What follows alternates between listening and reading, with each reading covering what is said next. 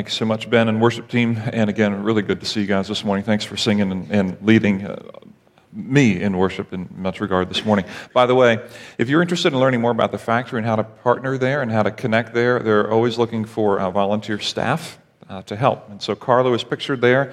Maybe that could be you. They also have someone who's about 80 years old there, so age is not an issue. All right. By the way, that's where I met my wife. I'm just saying, that's an opportunity if you're looking. All right. Anyhow. Hey, we're in part five of um, seven part series called For God So Loved the Terrorist. And uh, this is a book study on the book of Jonah. If you're just joining us this morning, welcome. Glad to have you. If you're listening for the first time online later, thank you for doing that. Glad to have you listening with us. And we are uh, tracking in this book that is typically a children's book and a children's story. And we're asking adult questions of a children's book, typically, right? Now, it's a Bible book, so it's everybody's book, not just a kid's book. But it often is reserved for children and telling the story of Jonah and the whale. And we kind of make it cutesy and artsy, and I understand why. But now, if you're listening, many of you sitting here, at least listening, are adults, or you're old enough as kids to kind of get that we, maybe we should ask some different questions about the book of Jonah. In week one, we asked some really big adult questions about the book of Jonah. If you want to go back to that, you can listen to that. And the question on the table then was Did this really happen? Or is this just a story? Tried to cover that that morning. Essentially, my point that morning was this that one way or the other, I'm going to teach the book from the angle of the end of the book, which is the point. The question that God asks, should I not have compassion on the city of Nineveh, is the point, in my opinion, regardless of whether this is a literal historical event book or an extended parable book. Either way, the point holds the issue of God's compassion coming through is the story. Now, I asked the question in this series what do we do when God's compassion outpaces ours? And I kind of said it's always going to happen. If that God is God and we are not, then He is always going to outpace us. So, what do we do with that? So, we've been asking that question. Now, this morning, we find ourselves in the story in a very unique place. If you know the story at all, you kind of know the big picture of what happened. And here's where we are, really briefly. Jonah, um, in chapter one, he heard the message from God go to Nineveh. And Jonah was like, I don't think I want to go there. I'm going to go somewhere else. So he goes the opposite way to Tarshish, gets on a boat. And I think you know what happens on the boat. This big storm comes and it freaks these experienced sailors out. They get all panicked. Literally, this boat is going to break apart. They, they pray to all their gods and ask, What should we do? The lot falls on Jonah. And Jonah says, Yep, it's my fault. Chuck me into the sea and it will be calm. And the sailor's like, I don't know if we should, but I guess we have no other choice. They throw him overboard. He disappears into the dark, raging sea. Meanwhile, the sailors realize, whoa, the storm calmed down. That may have turned out for our benefit. And so then they worship the God that told them to throw Jonah overboard. Meanwhile, Jonah gets whoop, swallowed up by a big fish, and he's hanging out in the belly of a whale in the dark, acid, junky stuff of a fish. He's having his own worship service in there. He's thanking God. And in chapter 2 of the book of Jonah, this incredible poem, incredibly beautiful poem, which evidently he composes while in the middle of a fish. Anyway, I could not do that in good circumstances, let alone in the middle of the belly of the fish when I couldn't see anything. After a while in the fish, three days, and God says to the fish, Throw up Jonah onto the dry land. And out comes bleh, Jonah on the dry land smelling, stinky, you know, whatever. I mean, he's got the whole nine yards coming out of the belly of the fish. And he lands on dry land, and now he's asked for a second time, Will you please, Jonah, go to the city which I have called you? Go to Nineveh. And so Jonah, this solitary figure, says yes. And he's walking toward Nineveh, which we covered last week was this massive city with uh, 55 square miles in circumference is the outer wall. The inner wall of eight miles in circumference is 100 feet high and 50 feet deep. And here comes Jonah walking into the capital of the world power at the time of Assyria, going into their capital of Nineveh and saying, Hey, 40 days and Nineveh will be overturned. That's all I got to tell you. I'm not going to tell you who I am, what authority I come with, or whether this is even going to happen, nor what you have done. Just know 40 days and it's over. And it's craziness what happened, it's insanity what happened. In Jonah chapter 3, the story records that all of Nineveh, from the greatest to the least, put on sackcloth and repented. It's craziness. I covered it last week how insane that is. To have soldiers who would fight and put their life on the line for their god Ashur, all of a sudden to be like, you know what? That was a bad idea. We should repent. All of us, right now. All of us. To have all the teachers and philosophers say, you know what, today, hey, we were wrong. We've got to repent, like all of us today. To have all the government officials in one day who respond to the king, who's on the king's command, could be killed. All of them on that same day say, you know what, this is a bad idea to keep doing our thing. Today, we need to repent and turn to the God of Israel. Because the guy with the stinky breath and the stinky body with the fish came and said in five words in Hebrew, and we're done in 40 days, so why not? Let's all turn to God. It's insane to think about an entire system doing that. But that is exactly what is recorded in Jonah chapter 3, verses 1 to 5. And so this morning, if you can imagine this kind of great cacophony of sound and events just banging from one wall to the other in the town of Nineveh. This is throwing Nineveh up in a massive upheaval. And all this activity happening in the city of Nineveh, in a city where it took three days for a message to get to the whole city, in one day, they all repent. It's craziness. So we move the action of the story from the streets of Nineveh right up into the privacy of the king's chambers. And in that move, we go from a global response to God's judgment to a very personal response to God's judgment. And because it's a personal response, we see the response of the king of Nineveh. Because it's a personal response, I'll tell you now that this message is moving very personal for me and for you, I hope. That this application that I'll get to in a little bit is more personal than global. And so I invite you in your heart, even now, to be open, asking God as we walk through this God, is there something I need to learn from a personal response of the king? Because we're moving from the busyness of the streets into the chambers of the king of Nineveh. And so if you have your Bible, I invite you to turn to Jonah chapter 3. We're going to be starting at verse 6 of the text. If you don't have a Bible, no problem. There's a Bible near you in the pew around you, and that is our gift to you. By the way, if you don't own a Bible, we'd be glad to have you take that with you. Uh, Jonah chapter 3, uh, and I'm reading from the NIV. Jonah is a small little book. It's a prophet. Um, he, well, he's a prophet in the Old Testament, so you, you might flip right by him if you, you uh, just flip through your Bible. So feel free to use the table of contents to find Jonah, and Jonah chapter 3 is where we're going to be at today. All right, Jonah chapter 3, again, I'm going to go just about verse by verse here, so just be ready for that kind of stop and go traffic feel uh, of our reading of our text this morning. Jonah chapter 3, verses 6 to 10, beginning at verse 6. When the news reached the king of Nineveh, he rose from his throne, took off his royal robes, covered himself with sackcloth, and sat down in the dust. Okay, pause it there. Again, amazing, amazing stuff to think about. This also is craziness.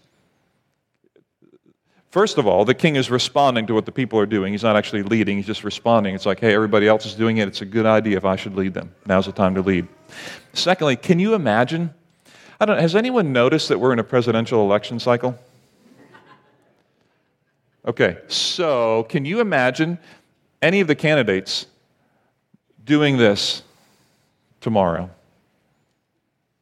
D- taking off their royal robes, so to speak, taking off their interest in gaining power and authority in our country, sitting down in the ashes, setting aside their egos, setting aside their desire to win and prove themselves awesome.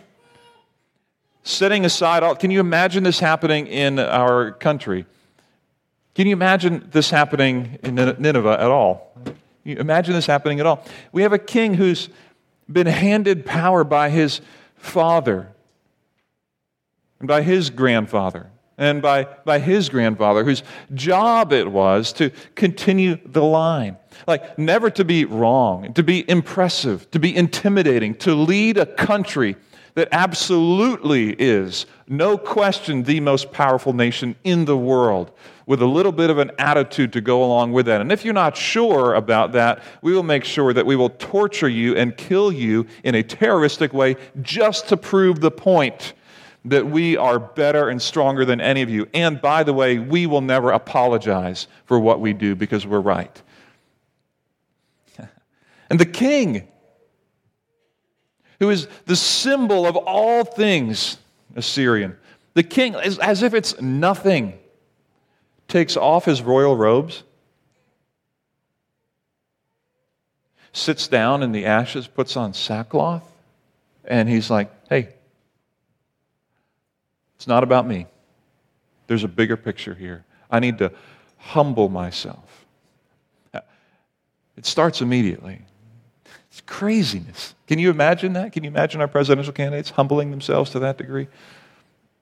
Can you imagine doing that yourself? Because our pride is just as strong. And it starts immediately. This pride gets set aside, and he does it very willingly. Verse 7 And then he issued a proclamation in Nineveh. Reads this way By the decree of the king and his nobles, do not let any man or beast, herd or flock, taste anything. Do not let them eat or drink, but let man and beast be covered with sackcloth. First of all, that's already happening, buddy. You're a little late. They're already doing that. But secondly, it's interesting that he says let all the animals, not just the people. Like, this is a, a full on uh, readiness. Uh, we may see around here when a really bad winter storm is coming, you, you might see the horses in the pastures of the fields gotten ready for a really brutal storm with an extra, I don't know what it's called, all right, blanket, horse warmer thing, all right, on it. Pardon my uh, ignorance on that, okay? But in other words, if the judgment of the snowstorm is coming on us and the animals, let's get the animals ready for the snowstorm too. Same thing here. Like if the judgment of God is coming on humans and animals, let's get the animals ready for the judgment of God too, to make sure that we show that we're totally ready and you know wanting to equip everybody for this. So that's kind of what the spirit of this thing is. Like let's get everybody ready, a full-on readiness for what's going to happen. And then he says, let everyone call urgently on God. Let them give up their evil ways and their violence. I'm, just telling you, this is insane. This is so crazy. This is crazy. Let everyone call urgently on, the Hebrew word here is Elohim. Let everyone call on Elohim. And let them give up their evil ways and their violence. So here, here's, here's the king who's the, the regent um, of the gods of Assyria, and his job is to protect the interest of Ashur, A S H U R. Ashur is the Assyrian god. Like everything that Assyria does is for Ashur. We defend Ashur's reputation, we defend his honor, like we fight with vengeance for Ashur. This is what we do. And underneath Ashur are all kinds of demigods or secondary gods underneath Ashur. Uh, underneath Ashur. In Nineveh, there are two main temples that would reside for kind of gods right below Ashur. One would be Ishtar, the god of, uh, or goddess of love and war. Strange to mix them together, but whatever. Right? So Ishtar has a temple in Nineveh, and in that you have people who are priests to the temple of Ishtar. All right? And then you also have uh, Nabu, that might be a Star Wars planet, I believe, if I'm not mistaken, but that actually is an ancient Assyrian god, the god of the, the sciences and wisdom. Okay, and perhaps that that was there first. Anyway, you have these gods and you have these temples set up in Nineveh for different gods. And underneath that, inside of the, the temple for Ishtar and Nabu, you also have other gods inside of those temples, just to cover it all. And so here, you got to understand here's the king who represents worship in the entire nation. And what he says is, let's all call, here's a new one, let's all call on Elohim. Like, weren't, weren't you supposed to say, let's all call on Ashur, Mr. King? Like, that's who you represent, right? Like, isn't that what we've been doing for generations? Like, you don't, what do you, what do you mean? We don't have a temple for Elohim. We don't have priests to Elohim. You want all these priests and all these temples to, to change? Like all of a sudden, you want, let's all call on Elohim? What you mean? That's the God of the nation of Israel. Like we've dominated them. What do you mean we worship them? And he says, let's give up our, our violence. That's a good plan. If you're going to get overthrown, you think now's a good time to do that. Let's give up our violence. And it's not because all of a sudden, here's it's not because all of a sudden um, he has a conscience about violence. It's because he says, you know what? Ashur has called us to this kind of violence to respect, to honor him, to show other countries that we are the best and that He is our God. And so, if Ashur requires that, let's give up the things related to Ashur, which would be violence and things of that nature and wrongdoing. Let's give up all of that and let's move to Elohim. I'm telling you, it is insane what is happening here. It is craziness, not just around the, the capital of Assyria, but in the heart of a king who has been raised to be ruthless for his cause, who has been raised to be power hungry, who has been raised to believe he is a God himself. To throw off the royal robes and get into the ashes and say, hold on, let's all worship Elohim. It's craziness. It's craziness.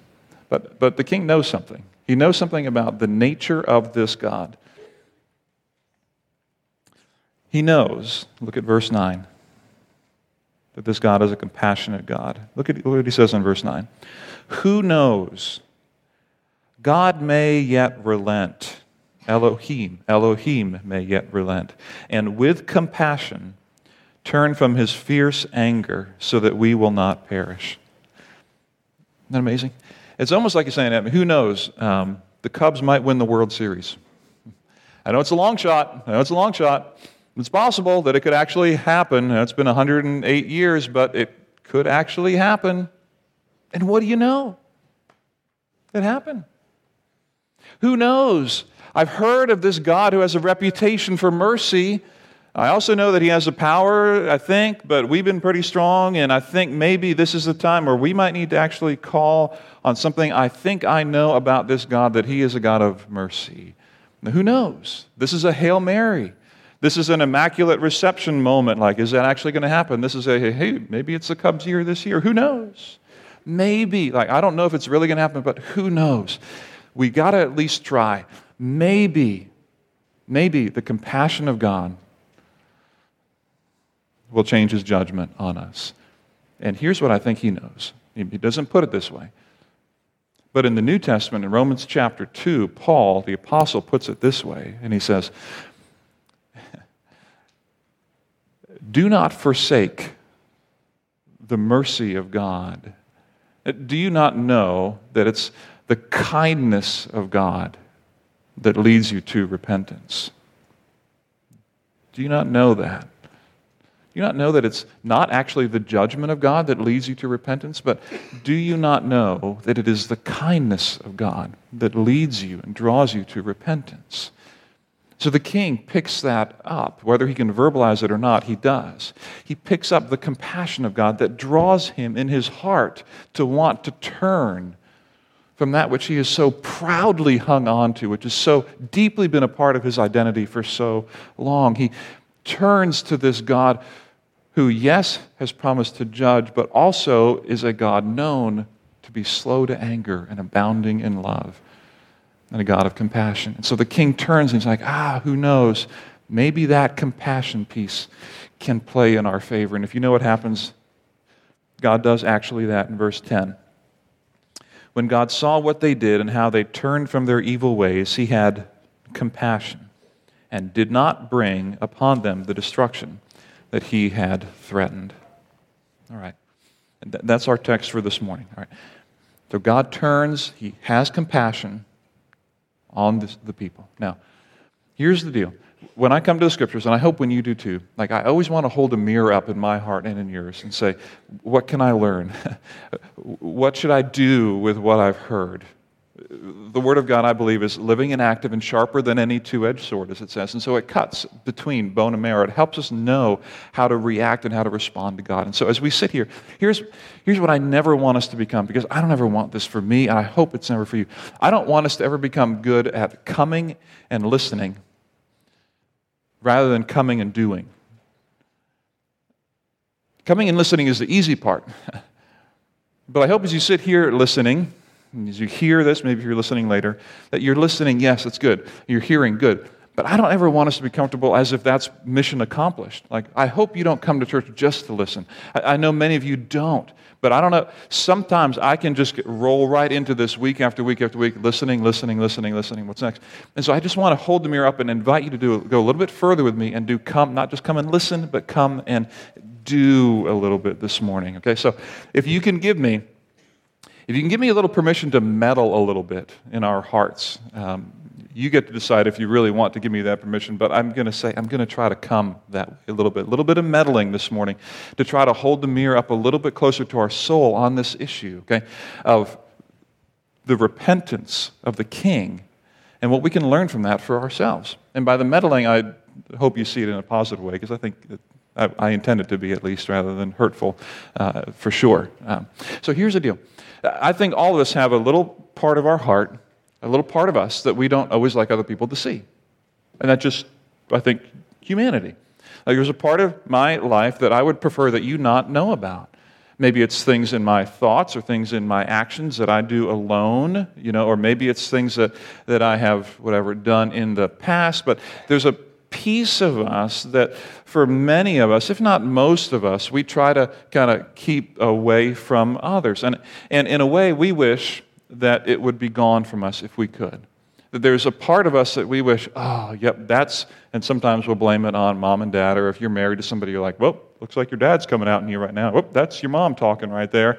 But it's actually just me, and it's like the unfiltered me, and it's a part of, as a Christian, I'm going to call that sin, okay, the part of sin coming out in me, all right? And so in that little room, I, I want to invite, I want to invite thought again for you in your heart toward repentance on this issue, on what in the world is going on in my heart. And here, here's the deal I think for all of us, we have little parts of our heart, if we'll allow ourselves to go there, even this morning, in which we say, you know what? Is there anything in me that's been acting like the king or acting like the Ninevites? Has there been, been anything in me that is acting a little bit more, um, you know, individual and prideful rather than giving and thoughtful? Is there anything in me that, like the king of Nineveh, is um, leaning into my strengths, my abilities, rather than being forthcoming with the people around me and with my God. See, the king of Nineveh had this pride thing going on, and I can relate to that. And so ultimately, I want to be asking in this little part of you that many people don't know about um, is there any uh, pride going on? Is there any gossip going on? Is there any bitterness going on? Is there any sexual temptation going on that is unchecked? Is there any um, anger going on? Is there any uh, selfishness going on? Is there any backbiting that's going on? Is there any unforgiveness that's going on? Uh, is there any uh, just cheating on the edges of uh, ethics or morality that's going on? Uh, is there any um, lack of uh, passion or heart for God that's going on, that's a real coldness, that's a real kind of hypocrisy, if we could call it that way, in which like the things of God don't really thrill me or move me. I just show up and come and do things like in those little parts of our hearts that we may not like to talk about, are there things like that that maybe are a little more alive than we want them to be? And is there anything that perhaps I should do about that in my life? So here's what I want to say briefly, okay? Number one, when we talk about repentance, there's always hope when we repent. There just is. For, for those of us who are needing to particularly repent this morning, this sounds like such a big deal, like repentance, as if this is a massive deal. Repentance needs to be the regular rhythm of Christian life, just the regular rhythm of Christian life. Is there anything that needs to be repented of. And first of all, there's hope when we repent. Like for, for many of us, we've been wrestling with something for years and years and years, and we will continue to wrestle with that unless we kind of begin to deal with that. So I just want to lay this out that if you're dealing with these things, maybe they're tendencies handed down to you from generation upon generation, or maybe they're just personal habits that have been developed in your life that are unchecked, whatever it is, listen, there's hope when we repent. But there isn't hope when we don't repent this kind of stuff grows in the dark, but it doesn't grow in the light. And so there is hope for getting through and getting over this when we repent. Now, second of all, I'll say this the first step toward repentance involves giving something up. Think about the king again. The king took off his royal robes, removed the pride from his life, and said, You know what? It's now or never. I'm going to put on the sackcloth. I'm going to put on the humility. I'm going to put on the fact that maybe I'm wrong. Maybe I can't beat this myself. Maybe I have been depending on my reputation. Maybe I have been depending upon my wisdom. Maybe I have not been compassionate. I'm going to put on the humility. I'm going to sit down in the ashes. I'm going to give something up, give up my pride. I'm going to give up the worship of the other gods, of Ashur, of Ishtar, of Nabu. I'm going to give up the dependency on other things, and I'm going to give something up. I'm going to give up the habits that are leading me to these negative things in my life. I'm going to give up meeting with these people. I'm going to give up the gossiping circle that I meet with. I'm going to give up the sexual temptation stuff and change my habits on that. I'm going to give up the, the anger that I have. I'm going to give up the, uh, the ethical temptations that I have and what that means. Like, I'm going to give up a habit, a practice, a routine in my life. I'm going to give something up. I'm telling you, anytime you give something up, it feels like death whenever you change a habit, whenever you try to work on something in real direction, it actually does feel like death. And this is part of the beauty of the gospel, if I can put it this way that the gospel message is one of life coming from death. And so repentance is a difficult thing. Like for the king of Nineveh to say, I'm going to give up uh, Nabu, I'm going to give up Ishtar, I'm going to give up Ashur, I'm, I'm turning to Elohim. Can you imagine the flack that he would get from the people below him? Like, this will feel like a death to him. But giving up is going to always feel that way, and therefore we resist it. And we resist the very thing that will actually bring us life to walk through the pathway into what will feel like death to experience the hope of the gospel. The gospel is a message of life from death. And so, unless we're willing to die, we don't experience the life of God. Unless you're willing to die and step into a, a change and give something up, we're not going to experience, we're not going to meet God and His mercy at the very point in which we need it. This is the reality of what we see in the text. Thirdly, I'll say this. The next step is what the king did, and that is to do something. The king did something. It's very, very interesting the way verse 10 reads. And look at it again with me in your text, if you will. Jonah chapter 3, verse 10. When God saw what they did and how they turned from their evil ways. Then he had compassion and did not bring upon them the destruction that he had threatened. It doesn't read when God heard about their interest in changing. When God knew that they were sincere, it actually reads when God saw what they had done. Like, this is a visual seeing of a change of behavior. They did something. They changed something. They put on sackcloth. They set in the ashes. They stopped eating the way they had been used to eating. They did something. You, you know this is the way it works, right? You know that intentions mean almost nothing unless they lead to a plan, right? Like, remember when you were dating, or maybe if you're about to be dating now, this might help you, but remember if you're, if you're dating and you're interested in a girl or vice versa, interested in a guy, but I'll speak from the guy's perspective. If you're interested in a girl and you're like, hey, you get the phone number. Back in the day, they actually used phones to make phone calls. You say, Man, I'll call you. And it goes a week later and you don't call. And you see her and you're like, Oh, I meant to call you. Whatever. I don't care about your intention. You didn't call me. So you could have all the best intentions. It doesn't matter if you don't do something, like make the phone call, all right, man? Do something. If you want to diet, you have an intention to lose weight, that's great, a good start. But if you don't do something, who cares? You can, you can intend all day long, whatever. And I, I will tell you, if we're honest, these, this little part of our heart, we probably, probably have intended to change for a long time. You, you've wished was different about who you are and what you do. And I wish and I would intend to, you know what, in the new year, that's a good time. In the new year, I'm gonna, I'm gonna do something different in the new year. You know, when things get a little worse, I'm going to. That's, that's when I, that's when I will. I'm just telling you, when God saw what they did, not when he heard what they did, not when he saw the intentions of their heart, but actually when he saw what they did, then he changed. Uh, his, then he relented.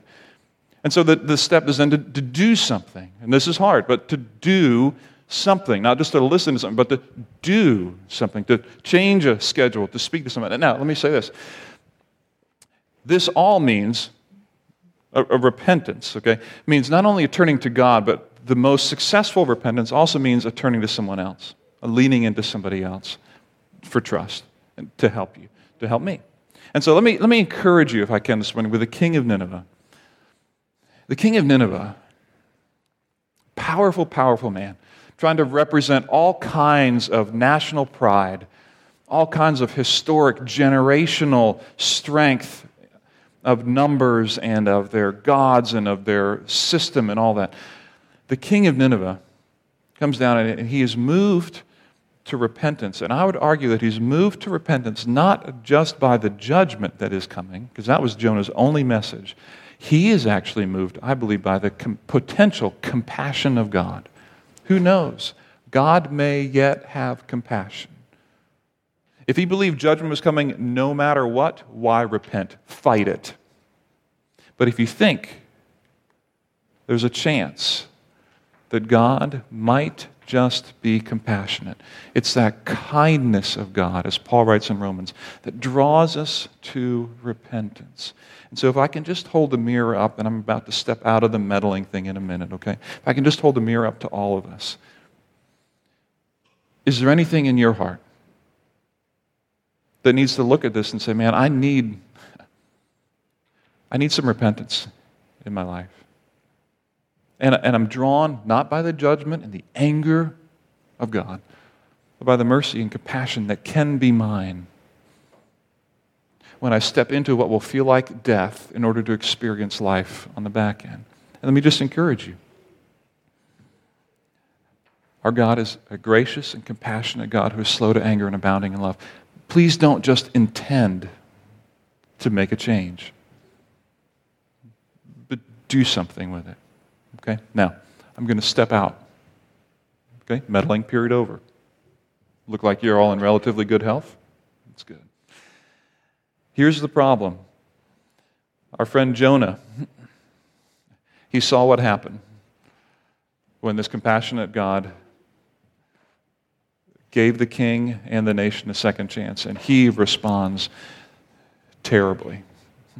So, not only is there a question of what do we do when God's compassion outpaces ours, but what do we do when God's mercy outpaces ours? And that is going to be the question for next week as we look at Jonah's terrible response to God's great mercy on the nation of Assyria. Will you pray with me? Our good God and Heavenly Father, we are thankful for your word and our people who continue to need help in every area, no matter how good we get, how old we get, um, how smart we are, or how well put together we appear. We are uh, men and women and young men and women who are, uh, who are on a journey of life together, who in that process step into things that we just shouldn't be stepping into, and who out of fear, uh, if not shame and guilt, then continue to try to self medicate, self regulate, and self help our ways out of the problems that we get into. I pray this morning that this model, this message, this truth from our King of Nineveh would remind us of how to do this well. To take off those robes of pride and arrogance to give up the things that our fathers and grandfathers and generations before us have believed and whatever, have built into us and taught into us, if we lean on those for our identity and our pride, there may be some difficult things that you want us to remove and to give up and to strip away from our hearts that are really just keeping us from your mercy. So, Father, for us this morning as we react to this, I pray that you would at least give us a moment or two to legitimately ask the question God, is there anything in my heart that I need to repent of? And then to ask, what do I need to do? Not just what do, have I heard, but what do I need to do in light of this? And where the next step feels like death, I pray that you would remind us that life in the Christian world always comes from death that God's mercy is what we meet when we go through the death process. So, Father, give us courage and grace to see the life that comes from death. We thank you for your goodness and your grace and your favor to us. And we thank you for your mercy, your grace, and your love in our lives. And we pray that you give us courage to do what we know we need to do. And it's in Jesus' name that we'll pray.